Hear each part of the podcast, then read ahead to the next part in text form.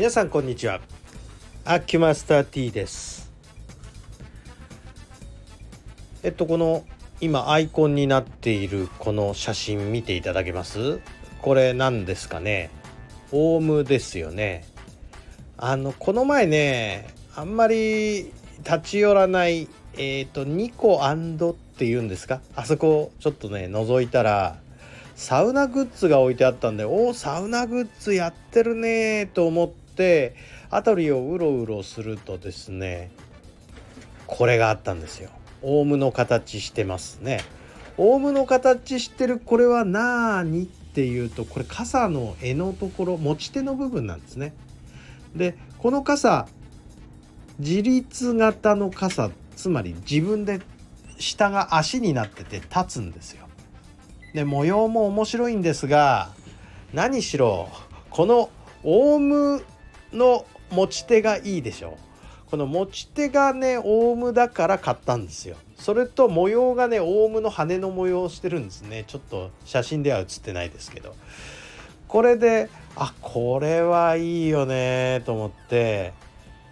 まあおっさんが何買っとんのと思うかもしれませんけど私全然気にしないでこういう傘さすんですね。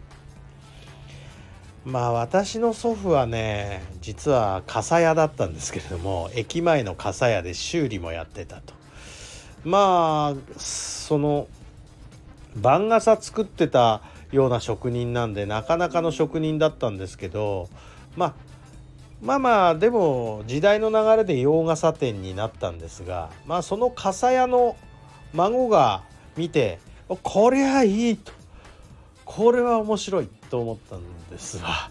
ねこれはね本当に面白いですよ。あのまだ在庫があったらあ欲しい人は買ったらどうでしょうこれ。私はとっても気に入っておりますこのオウムの持ち手。だ傘さす時はこのオウムのお腹の部分握ってこう刺す。結構ほら傘って持ち手が細すぎて手袋するとツルツルって滑ってくる場合あるでしょう。このぐらいオウムぐらいね持ち手が存在感あるとあの全然落ちてこないです。しっかり握れて。まあその分の重量はかさむかもしれませんが大した重量じゃありません。そんなことより細い絵の傘を持つことの方があ私としては不愉快でございましてこういう太い絵はいいですね。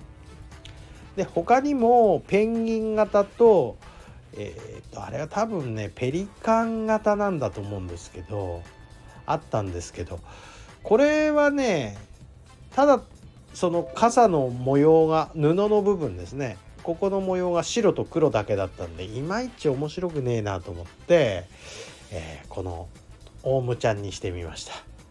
えー、雨雨フレフレでございますね。ということであのこれいいでしょ？まあこの傘を見かけたら私かもしれないと思って、えー、顔を見てください。おっさんです。おっさんでこの傘を差してたら私かもしれません。